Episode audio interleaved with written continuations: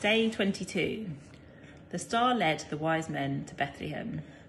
They found Jesus with his mother Mary. They bowed down and worshipped him and gave him gifts fit for a king gold, mm. frankincense, and myrrh.